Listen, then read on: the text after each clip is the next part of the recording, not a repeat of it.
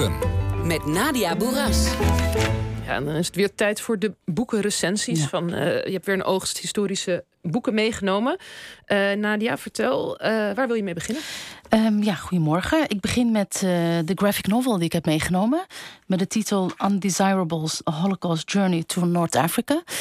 Um, ja, ik wil toch um, meer bekendheid geven aan dit stukje geschiedenis dat vrij on onderbelicht is. Dat gaat namelijk over hoe de Holocaust ook in Noord-Afrika een belangrijke rol speelde. Of een effect had ook in Noord-Afrika. Veel mensen weten het niet. We associëren natuurlijk de Holocaust met de vernietigingskampen eh, op het eh, Europese continent. En niet per se met, eh, met Noord-Afrika. En dit, dit verhaal um, begint met een, een fictieve journalist die um, een Joodse Duitser is. Um, hè, dus het begint met de opkomst van Hitler en eindigt eigenlijk in Marokko.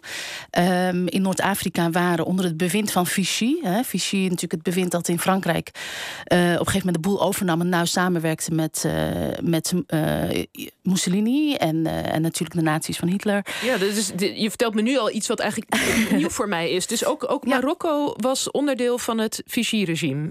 Nou ja, uh, Marokko was destijds natuurlijk een kolonie ja. of een protectoraat van Frankrijk. Algerije was een kolonie van Frankrijk en werd beschouwd als een Frans departement.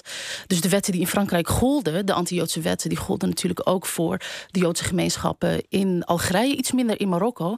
En dat komt omdat de Marokkaanse Joden geen Franse staatsburgers waren, zoals de, uh, de Joden in Algerije dat wel waren.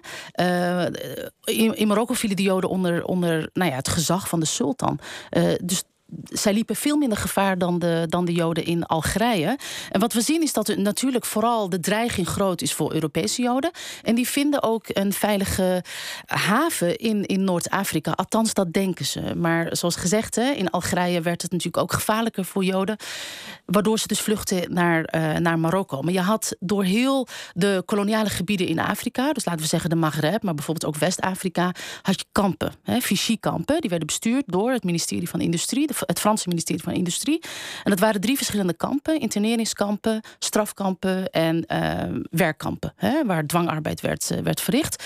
En er zaten dus niet alleen maar Europese Joden. Hè, dus dat gold niet voor de lokale Joden. Er zaten bijvoorbeeld ook uh, de Republikeinen die tegen Franco vochten en na de Spaanse burgeroorlog ook naar Noord-Afrika vluchten, met name naar Marokko.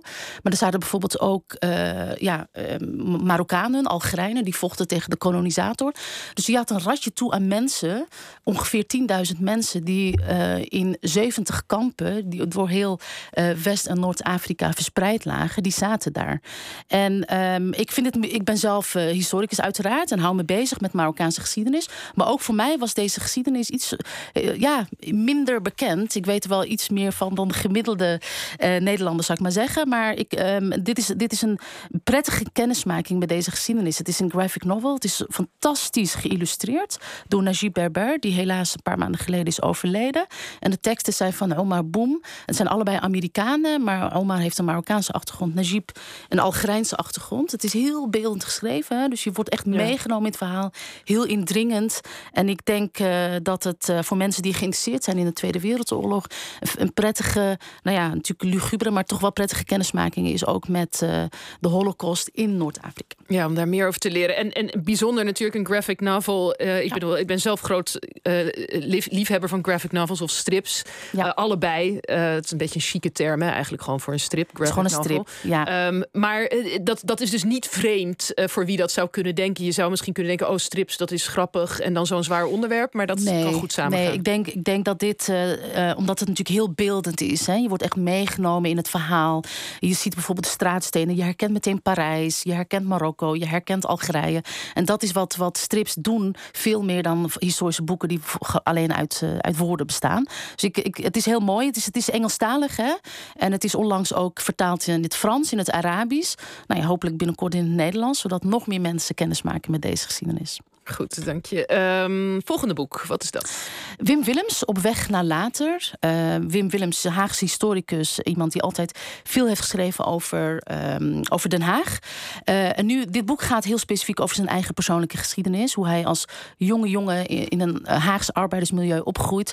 Met de moeder uit Balkburg. Feitelijk ook een migrant hè, van het platteland naar de grote stad Den Haag verhuisd. En eigenlijk zich altijd migrant heeft gevoeld. Zich nooit thuis heeft gevoeld in, uh, in Den Haag. En altijd de herinnering toch met thuis, met, uh, met uh, het plattelandsleven op Balkburg.